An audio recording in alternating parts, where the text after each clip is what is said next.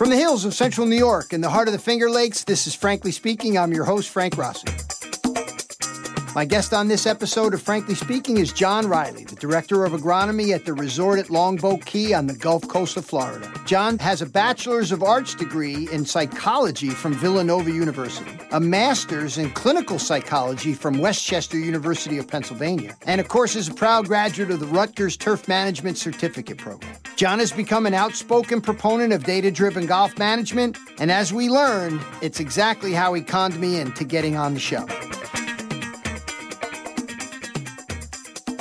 Before we get to my conversation with John, data driven management will invariably include nutrient and pesticide applications. And for precision in those applications, you need our partners at Frost Spray Technologies.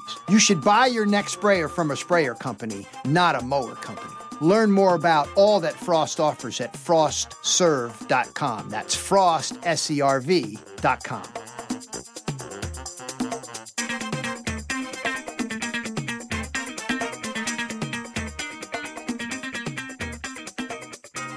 John Reilly, welcome to Frankly Speaking, the Director of Agronomy at Longboat Key. I believe it's on the Gulf Coast. I really appreciate you taking the time. And I wonder if, for our listeners, if you couldn't start out by talking a little bit about your journey. What I'm really interested in is how does a Philly guy with a bachelor's degree in psychology from Villanova wind up in the grass business? Why don't we just start with that little fork in the road, so to speak, John? Oh, that's perfect place to start. I'll quickly go through it. Came from a family of caddies, kind of a blue collar west suburb of Philadelphia. Parents grew up in Philly, row homes, that kind of stuff. Mm-hmm. My dad and my brothers caddied, and I was a punk. And you can ask uh, my first boss, Armin Sooney. And so I caddied at the Great Rolling Green hanging around with uh, ginned up mobsters for four and a half hours wasn't my cup of tea. So I took more to the maintenance side. So mm-hmm. I talked Armin into hiring me as a 13 year old kid. I told him I could drive stick, which I couldn't. and his story is that all the problems on the golf course stopped because my buddies uh, had a tendency to party there after hours. That mm-hmm. all the problems stopped once he hired me, which okay. doesn't always go over well if Armin's got you in a lineup for a private club job, and he tells the brass there that you know once he hired me, all the vandalism stopped. so, but that was a start, and I really loved doing it. But I was kind of a smart kid too. So uh, in my family, coming up from blue collar background, everybody went to college. Everybody, uh, a lot of people have graduate degrees, and I do as well. I always worked in the golf business. I always worked in golf maintenance. So mm-hmm. most of it at Rolling Green in the beginning through high school and college. Always kept a part-time job. I worked in in the social work business in Florida, so I always had a, a part time gig. I love golf and that was a way to get free golf. And when I got divorced, uh, my first marriage, uh, I went back to Rutgers and uh, I went into the turf business. I did do a small stint for the quarterback of the Eagles, Ron Jaworski, as a general manager in Delaware, but I was really always interested in uh, being a golf course superintendent. And having that background, at least, you know, in psychology, right? You're the second psychology major I've had on the show in the last three episodes. So it's not an uncommon degree. Wow. Uh, believe it or not. And Amy Fouty is the guest I'm talking about. And, you know, she works in sports turf, much like in golf, right? You have a lot of different audiences and trying to communicate lots of different things. But, John, before we go any further, I, you know, what I think I hear you saying, and I get the sense from what I see of you publicly anyway, is, you know, you like growing grass. it seems like, you know, being on the golf course is home for you and taking care of the grass, especially knowing what you're able to provide for your membership seems to really be embodied in you. I, I think one of the things I've noticed from superintendents that I feel like really excel uh, in this profession is they're very service minded right? You know, it doesn't mean you do whatever the people ask you to do. You try not to say no as much as possible, but you do also let people know what the consequences are uh, for some of their decisions. And it seems like you have this really good service mindedness. And I'm wondering what is it like at a big operation like that? You know, you got a marina, you got what, 45 holes of golf, and we'll get to the actual grass part. But can you give me a 30,000 foot view of what it's like at a massive facility like that on a, on a regular basis? There's a lot of moving parts, and I'm lucky because I'm involved in. A, I get to touch a lot of the resort. It's a resort. It's a private club. It's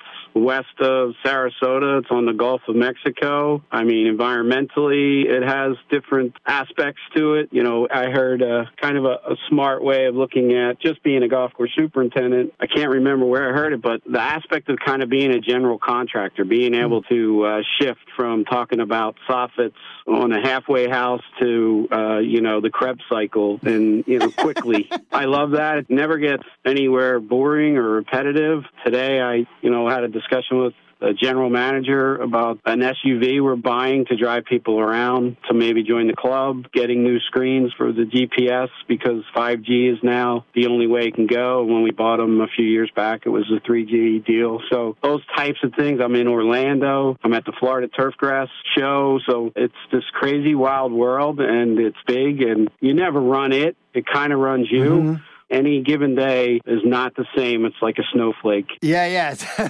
well, what I'm interested in is how you find your voice in there. When you're in a big operation, you're one of many parts of the puzzle. You're charged with the particular aspect of the landscape and the care of that land, right? And meeting the resort guests and the private members' needs on a routine basis. But, you, you know, you also have to be sort of collaborative, right? Because, as you know, uh, sometimes there's competing priorities at large uh, operations like what you have there. You know, our pal Andy has that many times, right? He's working with Mike to prepare for an event on the black Horse, and you know we're not getting any break in tee times or something like that. So, you know, there's sometimes these competing priorities, and you have to collaborate and find a compromise. How have you found that conversation and in a big operation? What kind of sort of insight would you give people who aspire to those sorts of Bethpages, Longboat Keys, Desert Mountain, that sort of stuff? Yeah, that's really insightful. And, uh, you know, you can't be a silo operation, right? You sort of have to be open to all the things that are going on. So there's basically at our place six different businesses inside a big business, right? There's food and beverage, there's a marina, there's golf operations, which is different from golf course maintenance, there's the resort. So there's a lot of things moving, and some of those people are, you know, collaborative, like you said, and some people, you know, are a little more quarantined off and this is their boundary, and, and you know you have to kind of move in and out of that. You know, based on for me, I think the biggest thing is I don't really have a dog in the fight. I'm fortunate; I get to do pretty much everything I want. It's not a big deal, and eventually, you know, if you need to move a table somewhere and you need a vehicle to do that, then you have to kind of go through me. If you need to book an outing and you know you need the course set up at eight o'clock, eventually it comes to us anyway, and it kind of gets done on uh, on my terms every day is different. I just try to live in the moment and try not to look back. I've been there 15 years. Yeah. I can't tell you that I'm 100% that way. You know, maybe I'm a little quicker to the punch, uh, you know, with somebody that I've worked with the whole time, uh-huh. and maybe a little easier on people that, you know, just line up with me philosophically. Yeah. But uh, yeah, I try to have an overall game plan, you know, not to use a, a kind of buzzword these days, but mission statement. You know, I'm here to help you out. That's my job. Yeah, it's interesting. Again, again, because, you know, the sort of archetype, right, or the trope, I guess is the word nowadays, the old Caddyshack trope, right, about how we like right. to stay cordoned off. You know, we weren't well educated, we were just grass growers, right? How it's evolved and how, you know, you have to demonstrate that professionalism on a pretty routine basis, particularly internally with your colleagues. Now, let's talk a little bit about externally.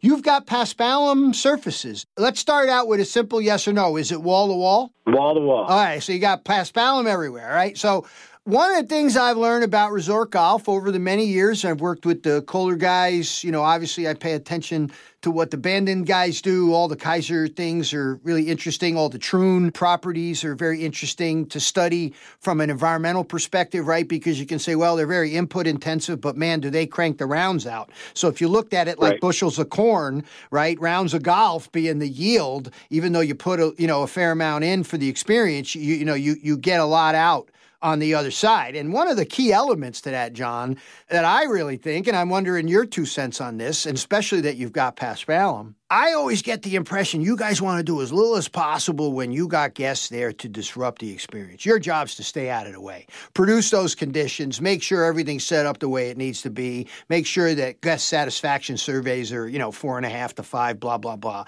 And then, you know, you don't do things gratuitously. You do the best you can to stay out of the resort guests' way and really do the best you can to not disrupt. And I wonder what you think about sort of that mindset versus maybe maybe what you see with superintendents that are a little bit more protective. Uh, well, you know, you can't have all those things, and we can't keep up with those things. H- how do you view the sort of way you manage your surfaces not to be disruptive of guests, and maybe the I sort of got to do it no matter what, even if it disrupts a mentality we sometimes have? Yeah, there's a, a lot to unwrap in, in that question for me. I would consider myself sort of old school, came from a different time when we sort of rode grass hard and put it away dry. And I was, uh, you know, telling somebody just the other day that, you know, if you stood over a putt too long, um, I would put holes in your golf shoes and put sand right behind it. So that was kind of my approach. I think one of the things that has worked out for me is that paspalum isn't really that type of animal. It doesn't do as well. Also, I get an opportunity to be closed because of the way the resort works. Mm for a month at a time um, at each place in the mm. summer. Mm. So we try to pack whatever we need to do to be disruptive in, in that timeline. For transparency, that anyone's listening, I reached out to the doc here to see if he would let me come on and talk because I'm very big into data, and it wasn't something that I was into at all. You know, mm. um, I felt like paspalum was a death sentence for me. I went to Longboat Key thinking that I could make Bermuda grass work because that's what was planted there, and how the environment works. Water doesn't get any better. And eventually, uh, we took a member from Montauk, really. Mm-hmm. She's a member at Montauk Country Club during the summer, and she's here in the winter. And she just said, What are you fighting it for? People before me used to plug bad areas with paspalum that they were testing, and they would be pretty successful. But the way I was looking at it was, this grass is never going to be a good greens grass. Why would I ever even acquiesce? And eventually, you know, one of the greens became became 80% paspalum. And she said, that's the nicest green we have out there. Why are you fighting this? And mm-hmm. it was one of those aha moments. And I thought, you're right. So I always tell Margaret I named a little road after her, and I told her she saved the club. You know, she gets a big kick out of it in her New York accent. It's so great, John. And we all have those moments sometimes, right? You know, you just don't see something sometimes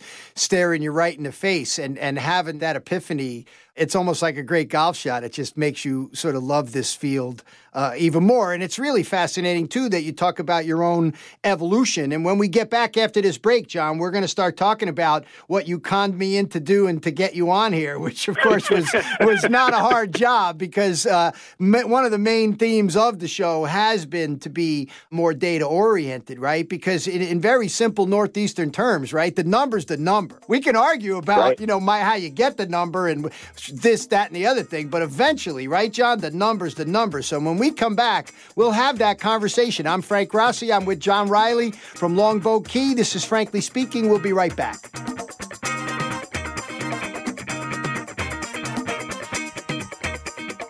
As John and I will be discussing, disrupting putting greens for soil management remains a sore spot in the golfer golf course superintendent relationship. Yet managing soils remains vital for putting green success. As we learn to focus more on organic matter data, not just routine coring, we see that DryJect services that aerate, top dress, and amend in one pass with less disruption than coring is your go to tool. DryJect services offer the most effective way to get the most out of your sand applications, which are key to organic matter management. Contact your local DryJect representative for more information or visit dryject.com.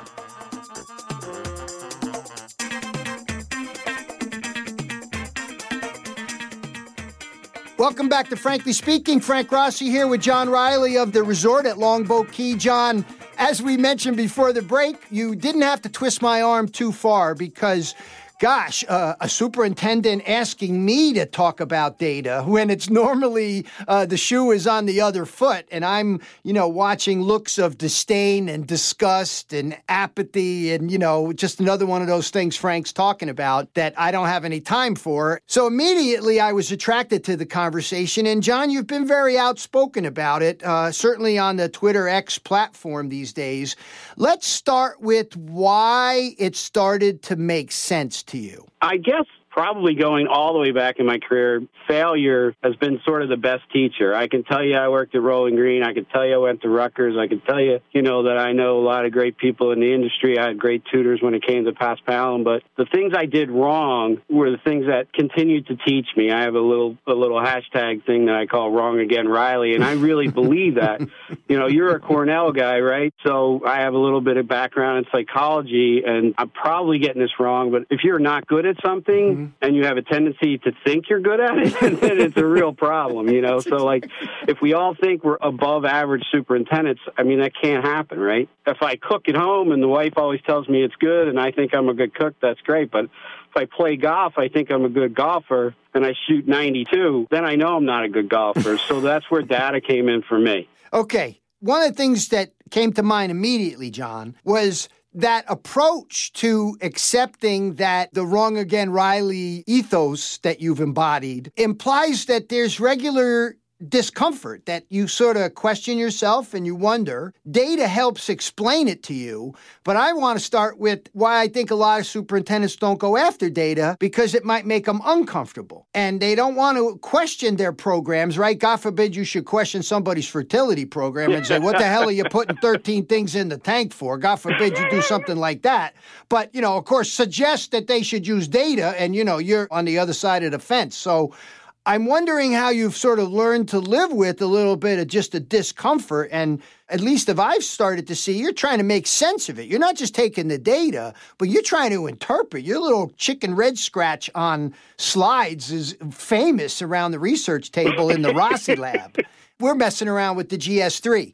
Talk to us a little bit about the discomfort sometimes of questioning yourself and recognizing that you got to use the hashtag wrong again, Reilly. I think the clearest picture of that for me is the Stimpmeter, right? I didn't think that thing was an agronomic tool. That's what everybody I grew up listening to. It helps you keep the door open when you got a nice breeze and you can get some little air when the air conditioner's not working in the office, yada, yada, yada. Yeah. So we started with Paspalum, and I knew it had to do with moisture we could really cut it low, but every once in a while we were on this yo-yo deal because people were telling us you can't mow at that height. It's never going to happen. So I would mow really low, then raise it up when I knew the golf course is 45 holes. So the members and the guests kind of matriculate differently on different days. Men's mm. days here. So if I can ah. get it, you know, above 12 here, I could take a little break on the other side. And I was doing all this stuff and the poor mechanics and reel techs. I mean, it was nuts. And, but at the best, it was right? I right. got it right, got it right, got it right. Scalp.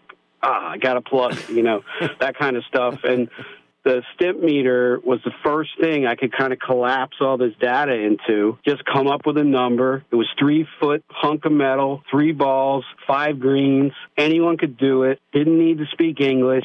Just write the number down. So it became this freeing thing.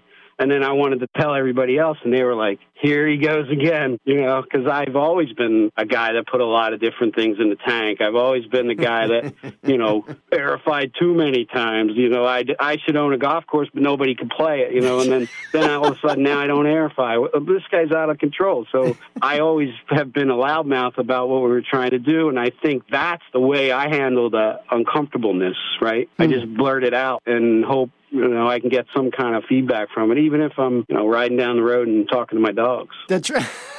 Which is sometimes all we're left with. So let's talk a little bit about uh, what I don't know a lot about, how you use it internally. And then I want to talk about how you're using it externally amongst our diaspora, you know, collection of superintendents and turf industry people. Let's talk a little bit about how data has helped you not necessarily manage differently, but how you talk to the golfers and the pros and the guests that come on through. It's interesting how little even golf professionals know about sort of the everyday approach to what we do. You know, they oh. know that we cut grass and we cut cups and we move the tee markers in the wrong direction. And, you know, they know when we didn't do something right, at least the golf ops side. Yeah. And just like everything else, at least at Longboat, it's been this progression. You know, I came in with that, you're a shirt folder, I'm a golf course superintendent, you do your thing, I'll do it.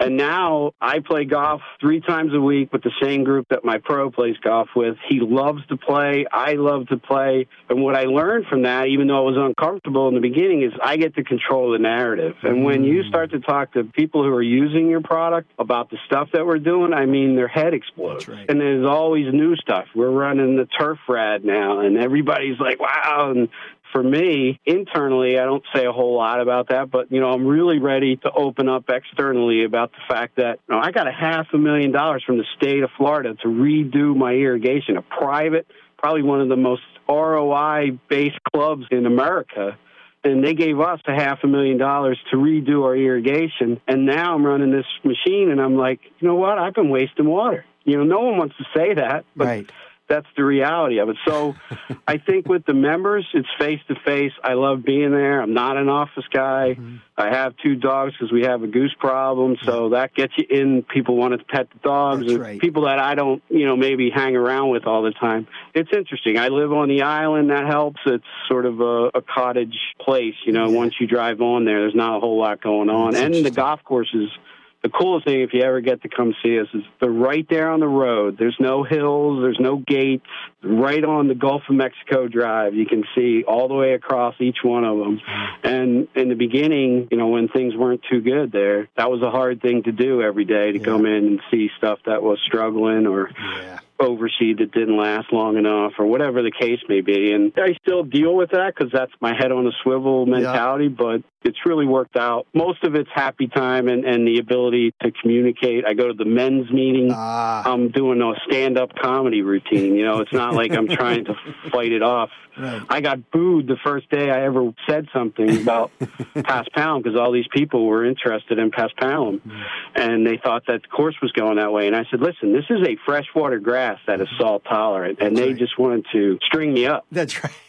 Well, you know, a, a lot of times uh, I, I, had Chris Zugel on many years ago, and Chris used to talk about up at Whistling Straits with POA being the art of war, Lao Tzu's the art of war, right? Know, know thy enemy, identify thy enemy, yeah. and you guys had identified that enemy as Paspalum, so you got all the soldiers, all the golfers, you know, effectively thinking this is the enemy, and here comes this guy saying, no, this is going to be our, our long term solution. So let's take that. You've got this grass, you've sort of figured out how to navigate the sort of internal world of golf ops and the guests. What about your crew? You know, we talk a lot about actionable data. What are you thinking about actionably from the data you collect?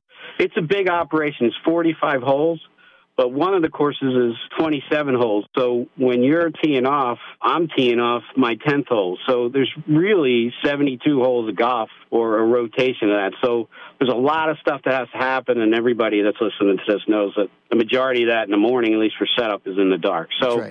Especially when we're at, in seasons, and majority of my staff doesn't speak the same language primarily as I do. So, numbers and colors, which are part of all these apparatuses that we use, is a big thing. And as much as maybe the uh, growing up in America not being big on math, that's not the same with the cultures that I deal with that are superintendents, assistant superintendents, spray technicians, that kind of stuff. So math is a little easier of jump. And then all we did was find five greens, two on the front and the back nine of the 18 hole course, and one on each uh, nine at the 27 hole course. And this was tough for superintendents because they didn't know what they were going to do that day, pejoratively, and reel technicians. So they would stimp those greens that we knew were the same all the time, and we just rolled that section, stimped them before everybody gets in, and then made a decision on what we were going to do every day. It took a long time. It was way outside the box, even for a guy that likes to think out of the box like me. But it really turned quickly. And the first people weren't my superintendents, guys who, you know, come from the same backgrounds as me, but the people in the field running the people. And uh, they took to it quickly and uh, have helped me. And it's sort of been a give and take of how about we do it this way? How about that sort of was the foundation. Now it's a lot different with the GS3 ball and all the data that we have collected. you know, if you're driving in as a superintendent, you're either the night before or that you're kind of processing what's going to happen. Imagine being a superintendent working for me and you have no idea whether you're going right. to mow, roll, pre-roll, double roll, you know. So it's not the easiest, but it's turned out to be the most right. translatable inside the group. Now, the way you internalize it, John, right? You're looking at some data. We'll, we'll, wrap up on this here. We'll come back and talk about the megaphone you have to talk about this, uh, you know, stuff that I just love. Got recently got under everybody's skin about this core aerification thing. We're going to get to that. Oh, you want to get somebody going? Talk about? Oh yeah, we're gonna we're gonna get a million listeners. We start talking about core aerification. But before we get to core aerification, I want to talk about how when you look at data sometimes and it says don't do anything, John. John, don't do anything. Are you able to actually not do something? Yeah. Does it take more discipline to not put those things in the tank? For sure. Does it take more discipline? And I'm not talking about, you know, the nimbleness like you can't spray because they're playing, right? I'm not I'm not talking about that. I'm talking about you're talking about mowing, rolling, whip, whatever you're talking about doing, right? sometimes the best thing is to do nothing. Number one, do you think that that's an issue for the modern superintendent? And number two, how does that go for you? Yeah, it's definitely an issue because I'm an old superintendent and I want to do stuff. You know, I like to do stuff. That's my job. But I say it a lot now. What I'm doing today is affecting what's going to happen February 28th. And if I don't think that way, and it, I didn't get there overnight. Like I used to say when I would go in to interview with people, because I got in this business as a second career, you know, I had to move to get to where I wanted to go. So I had to have like some value to people. When I sat in front of them, I'd say, hey, today is November, whatever, but in my mind, it's December, whatever. Mm-hmm. And so it was an easy jump for me to think about November 28th to February 28th even if it's a leap year. But you know what I'm saying? That what I do today or don't do, what I don't do today is if going to affect February 28th. And if you shift that thought as a superintendent, it opens it up. So I don't think about not doing something, but not doing something is doing something. That's Does that make sense? It makes perfect sense, and that's a perfect place for us to wrap up for this segment. I'm Frank Rossi. I'm with John Reilly from the Longboat Key Resort. This is Frankly Speaking. We'll be right back.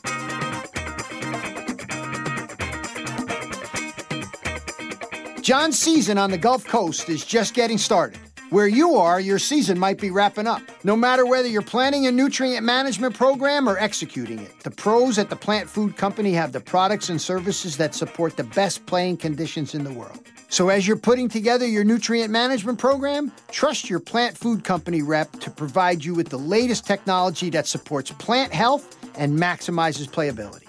Learn more at plantfoodco.com.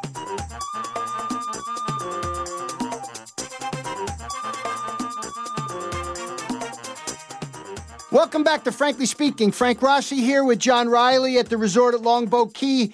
John, when we wrapped up, you know, we were talking about the data and how you take action and sort of how you sometimes, you know, have to sort of struggle to not take action. But for sure, over time, right, it's a burden to take this data, to make the adjustments. But then what we've learned up here is, you know, you take clippings one year, two years, three years, you got the data in there, you start to set targets. I find it's almost like as we describe machine learning, you intuitively start to know with just a couple of quick measurements, oh, yeah, okay, we got to do this. Or, yeah, I can tell it's one of these days. Let's just confirm it. Yep, we're good there. It gets quicker and easier the more you do it, the more you see trends over time, and the more you know when you start looking at TurfRad or the stuff Bill Kreuser's doing with Greenkeeper, where you start to try to train the machine to do some predicting for you. It's like, hey, John, it's these conditions at Longboat Key today. You can expect 11 and a half foot greens with 22% moisture. Your protectants are in place and soil fertility looks good. You can roll over in bed. Do you think we're a little bit afraid we may actually get that good at it where the data could start to replace you? And is that a fear that you think keeps superintendents from doing this? I think change is always the thing that keeps people from doing anything. You know, if you if you look at it globally. Yeah, yeah. I had a conversation the other day. Somebody was like, "You do all this stuff. You know, you should get involved in maybe an environmental award or this kind of stuff." I'm like, if I need to apply for an environmental award, I'm in the wrong job. I mean, that's what I take care of. It.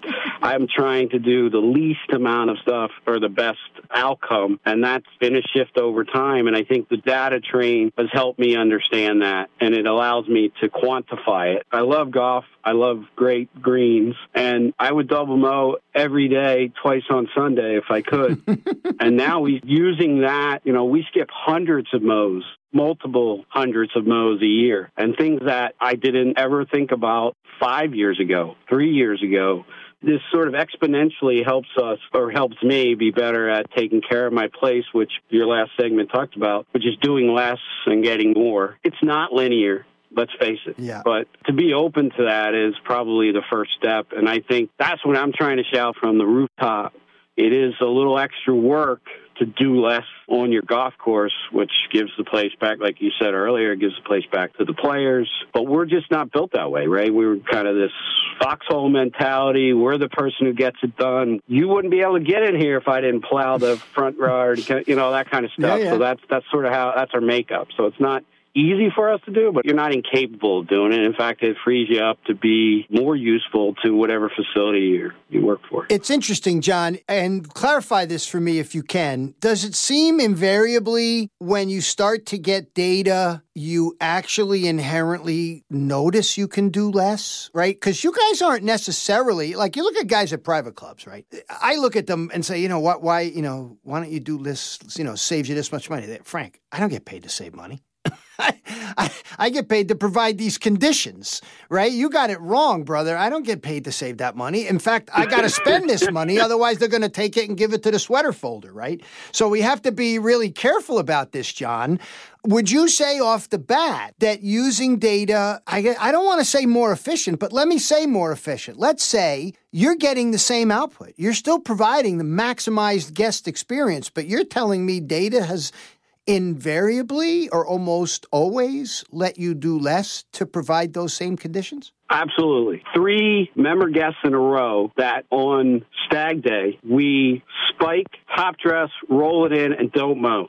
Stag day. And people come up to me that night when I'm at the thing and tell me, these are the best greens I've played all year, or that kind of stuff. But, you know, that's how people are supposed to act that your member guests are supposed to right. to build you up. So I don't take it too hard, but one of my ego driven thing because unfortunately we all have them yes. is that you can call me from the ringling bridge six minutes from where i am and say john i need a tee time and you'll play on really good surfaces everywhere and you don't have to make it two weeks ahead of time or that kind of stuff so that's what data does for us we know that we're giving you a standard every day uh, when we're open that you're going to enjoy as a guest or a member or even somebody who works there. Yeah. Okay, so listen, now let's go down the wormhole a little bit as we wrap up our time together. The GS3 has become a very interesting tool. We're playing around with it. There's other researchers doing it. We've been a little bit back and forth with Cole Thompson at the USGA trying to understand the device certainly when you start to use it, you know, we started to compare it to the Stimpmeter, uh, you know, a ball on the Stimpmeter and trying to calibrate it. We use it a lot for some of our footwear research that we've been doing with FootJoy for years now. But one of the things that still perplexes me, and I think you identified it, there seems to be a propensity when the greens get faster that sometimes they're not as smooth or they are not as true. Right. And first, I want to start with because that's very interesting, right? Because we're all going for fast, but we don't realize, and I can tell you, depending on the footwear, that stuff's going to be even worse on the bumpy side. But really, the first simple question in your mind, as a golf course superintendent, when it says those greens are bumpier, do you think that matters? Do you think that the average golfer notices it? Do you think someone might miss a putt because of it? Does smoothness matter? Yes, yes, I do. do. I think that okay. Does it matter over the length of the putt? One of the USGA guys opened this up to me because I kind of forced them into giving me the ball, and then I ended up with two of them because uh, I told them, "Listen, I'm a big loudmouth, and I am going to make fun of you guys if you don't get me this ball because I want this ball like you don't believe." But he basically said, you know, it's that last three feet, yep. right, that really, really matters, That's and right. so.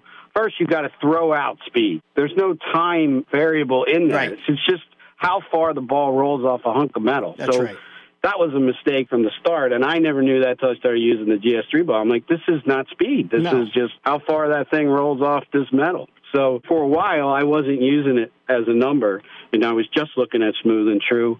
And the biggest advertisement for that in my mind is as a golf course superintendent, you want to hear that your greens are fast. I've been hearing that I'm making more putts. The weirdest thing that happened to us this year, after 14 years, we finally got re rated, and the rating went crazy high. We mm. wanted guys were saying uh, we get screwed when we go to some other place because this place is way harder than the rating says it is. And then the rating's like as high as Pebble Beach now. Whoa. And so then now they're all making putts. So their handicaps are plummeting because everything's going in. So, I mean, I literally had a guy shoot 71 and he was complaining. Now I'm totally screwed because I can't go back to Jersey. I'm going to get killed. To me, everybody else is upset. I think that's an indictment of how well we're doing on the greens by focusing on smoothness and trueness. And you feel like the, the amount of data you've been able to collect and then correlate that. And this is the key, John. Correct me if I'm wrong, but that data is very interesting. But you and your equipment manager and assistants know the mower setup, the distance from the last top dressing, the last time you verticut, the last time you disrupted it, the last time you rolled or double rolled, the last time the cup was in this location where you're doing this, right? You're on the fly interpreting a lot of different factors here. Have you found the actionable smoothness and trueness data to be something you can tailor back to the time from a practice or the way the mower was set up or the height of cut that day? Yeah, I think it's in the mower uh, more than anything else right now for us. And again, I'm comfortable with the fact that I might be wrong having this conversation, or you and I might talk again, hopefully just person to person, and I could tell you, listen, everything I told you in that podcast was totally wrong. But right now, if I get the mowers uniform and I get my yield uniform and I get, you know, the afternoon, I don't have an after mow effect, then I feel more comfortable kind of coming to grips with whatever that is. And I think that's the kind of stuff that gets overlooked that you know maybe at the USGA they they weren't ready for that. They, you know they didn't really want to hear that. They don't want to kind of look at this as big a part of it as I feel it is. Mm. And it might just be a paspalum thing, right? But mm. I've been at tour events like shaking my head, like seeing yields that are different from green to green. And these places are really good and no one seems to care, you know? So I don't know what that translates overall to the end user, the golfer, but I know at my place, it either circles back to plant health or plant performance. And those two have to sort of, they need to be consistent, right? right? I can't just have lush greens and roll eight, right? But yeah. I, I can't be at 15 and thinned out because eventually on February 28th, I don't have grass there you know, when everybody wants to play. Yeah. So. Well, listen, since we started out a little bit talking about discomfort, has the data, have you gotten enough and getting confident in enough? And this may be, again, a premature question, but, you know, no one listens to this anyway. you know, is it helping you feel confident that maybe I don't want to say, you know, you're sleeping better at night, but that's, you know, if it was keeping you up, the performance and the 700 mows a year, and now you're at 300 mows, I'm assuming right. you must be sleeping a little bit better or at least confident. And maybe that's the message some superintendents need to hear that I'm going to get even more confident in what I'm doing if I've got numbers that give me that comfort. Yeah, I think it just gives you the freedom. So, like, if you're all about getting stuff done and doing different things, to me, I DryJected my approaches this year. I feel good on the greens, but it's not going to say I can just kick back or Right. you know, mail it in or roll over. Right. Well, I'm I'm now moving to different areas, and then right. I'm thinking about landing areas, and I'm, now I can get information on that. So for me, it's more freedom to go do something else because I feel like I got it kind of covered. And then the way I'm wired, I'm always looking back at it, looking back at yeah. it all the time. But yes, if you you got family, you want balance in life. Yeah. These are all things that are very important. These are tools. Measure something. If you do choose to listen to this, measure something when you're done. You all do data anyway. If you get your phone and you check weather, you check, you know, when the sun's going to come up and data. the sun's going to go. You're, doing, you're data. doing data anyway. So do something that can really change your life. Okay. Now, speaking of regrets, I bet you regret tweeting out about not aerifying for 10 years on Twitter the other day because you probably walked right into something you had no idea you were walking right into. And this is so great because it was just a couple of days ago. This will get produced and then distributed well after the fact, but I hope it rejuvenates that. are you sorry you sort of made that uh, tweet? And are you were you surprised by the sort of response that people gave you about? Oh, you don't aerify? And I wonder if you couldn't talk about that for a second, John. Yeah, yeah, I love to talk about that. Again, I don't like to be cliche. Uh, is it Simon Sinek, the why, and all that kind of stuff? Yeah, yeah. Here's the deal: we would get turf damage. We would get too soft. I had no measurement of that. I was a giant aerifier, and there was a guy, Stephen Wright, uh, rest in peace, brother. But anyway, he was this guy chirping about I don't airify. So I didn't airify my putting green, which gets. I mean, you think that we get tons of rounds? But yeah. we get tons of practice. Like people yeah. sometimes just join the club to practice, hit balls, and then hang out on yeah. the putting green. So I started there, and I thought, well, if this works, I'll take it somewhere else. And it did work. And I thought, ah, it's just one of those greens. Sometimes we have one of those greens that whatever you do, it doesn't matter. It's always yeah. good. Yeah, yeah. So I, I'm very skeptical the whole well, time. Well, you're trying to talk yourself out of it the whole time. yeah, right. And then I, I always say, I haven't given up. I just said this year I didn't aerify, you know, so because literally the, the running joke early in my career was don't go play there. The guy's got the place tore up all the time. and that was my thing, culture, doing stuff. That was what I did. So this is something that, you know, is a change in approach, but it's all data driven, all of it. And stuff makes sense when a guy across the world says, if you core aerify and you take all that stuff out, what's the change that you made? The mm-hmm. percentage of your organic matter is mm-hmm. the same, right? And then if I don't have a real definition of compaction, and I go and hear Dr. Nikolai talk about if you roll, you have better health in your greens and better performance in your greens, and you mm-hmm. can mow less. And I'm scalping my greens with my mower, and I start to roll, and I start to get better with uniformity of moisture, uniformity of firmness, and the performance is better. Why take a hole out of a green that I can't change the organic matter anyway? So that's what kept it going. I say that whenever I can. So yeah. uh, I'm used to people kind of coming back at me, but. Yeah. The cool part for me is I get to go to places now and I get to say, "Why do you aerify, Frank?" Right. and you'll chuckle, right? You'll say, "Well, you know, you got to aerify." Yeah. And I'm like, "No, no, why?" And they'll say, "Well, organic matter." I'll say, "What?" most guys don't even know what their organic matter is, and then they'll, or they'll say compaction, and I'll say, how do you measure compaction? And once you say that, that at least starts the conversation. In the case that I brought up the other day is we used to core aerify as far into the summer as we could because we knew for six months we weren't going to be able to get out there very often. Right. So that I was unaware was causing me the trouble February 28th. And yeah. the other day when I saw just one green that I had given up for core aerification, I saw that's how I started all my seasons every year. The holes from the last aerification, and that made me feel good, Frank. Right? but then I rolled a ball on there, and it freaking three times as bad smoothness and trueness, and I realized I was wrong again, Reilly. and that's all I was bringing up. That we yeah. learn, we change, science changes. Things that we used to do that were standards aren't standard anymore. I haven't put sand down. I haven't put Primo out. I mean, this is a rabbit hole you'd have to have 16 podcasts for.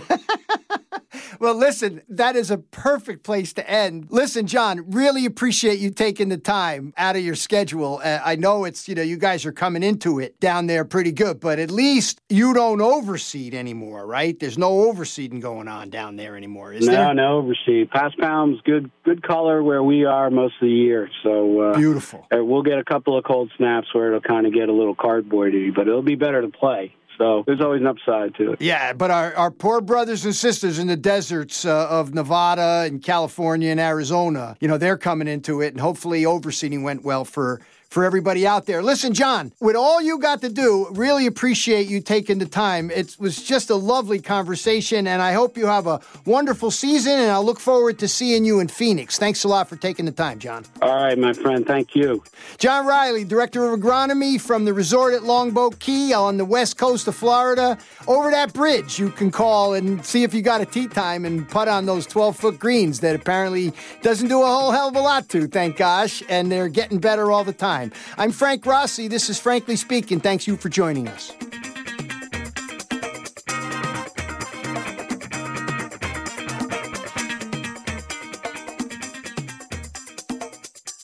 Big thanks to John Reilly. Frankly Speaking is brought to you by our friends at DryJect, the only machine that aerates top dresses and amends in one pass. The plant food company providing nutrient management solutions to golf course superintendents to enhance playability. And Frost Inc. spray technology products who strive to make your spray day a great day. You can listen to us on Blog Talk Radio, Apple Podcast, and Stitcher. And if you listen on Apple Podcast, leave us a review. Frankly Speaking is produced at Rep Studios in downtown Ithaca, New York by Nate Richardson. Big thanks to marketing and business management, John Kiger, graphic design, Nicole Rossi, theme music, Tucker Rossi, and executive producer, Peter McCormick.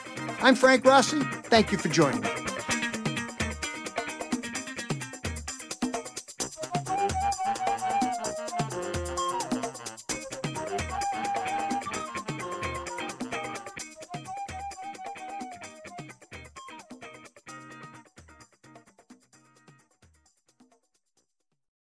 Lucky Land slots, you can get lucky just about anywhere. This is your captain speaking. Uh, we've got clear runway and the weather's fine, but we're just going to circle up here a while and uh, get lucky. No, no, nothing like that. It's just these cash prizes add up quick. So I suggest you sit back, keep your tray table upright, and start getting lucky. Play for free at LuckyLandSlots.com. Are you feeling lucky? No purchase necessary. Void where prohibited by law. 18 plus terms and conditions apply. See website for details.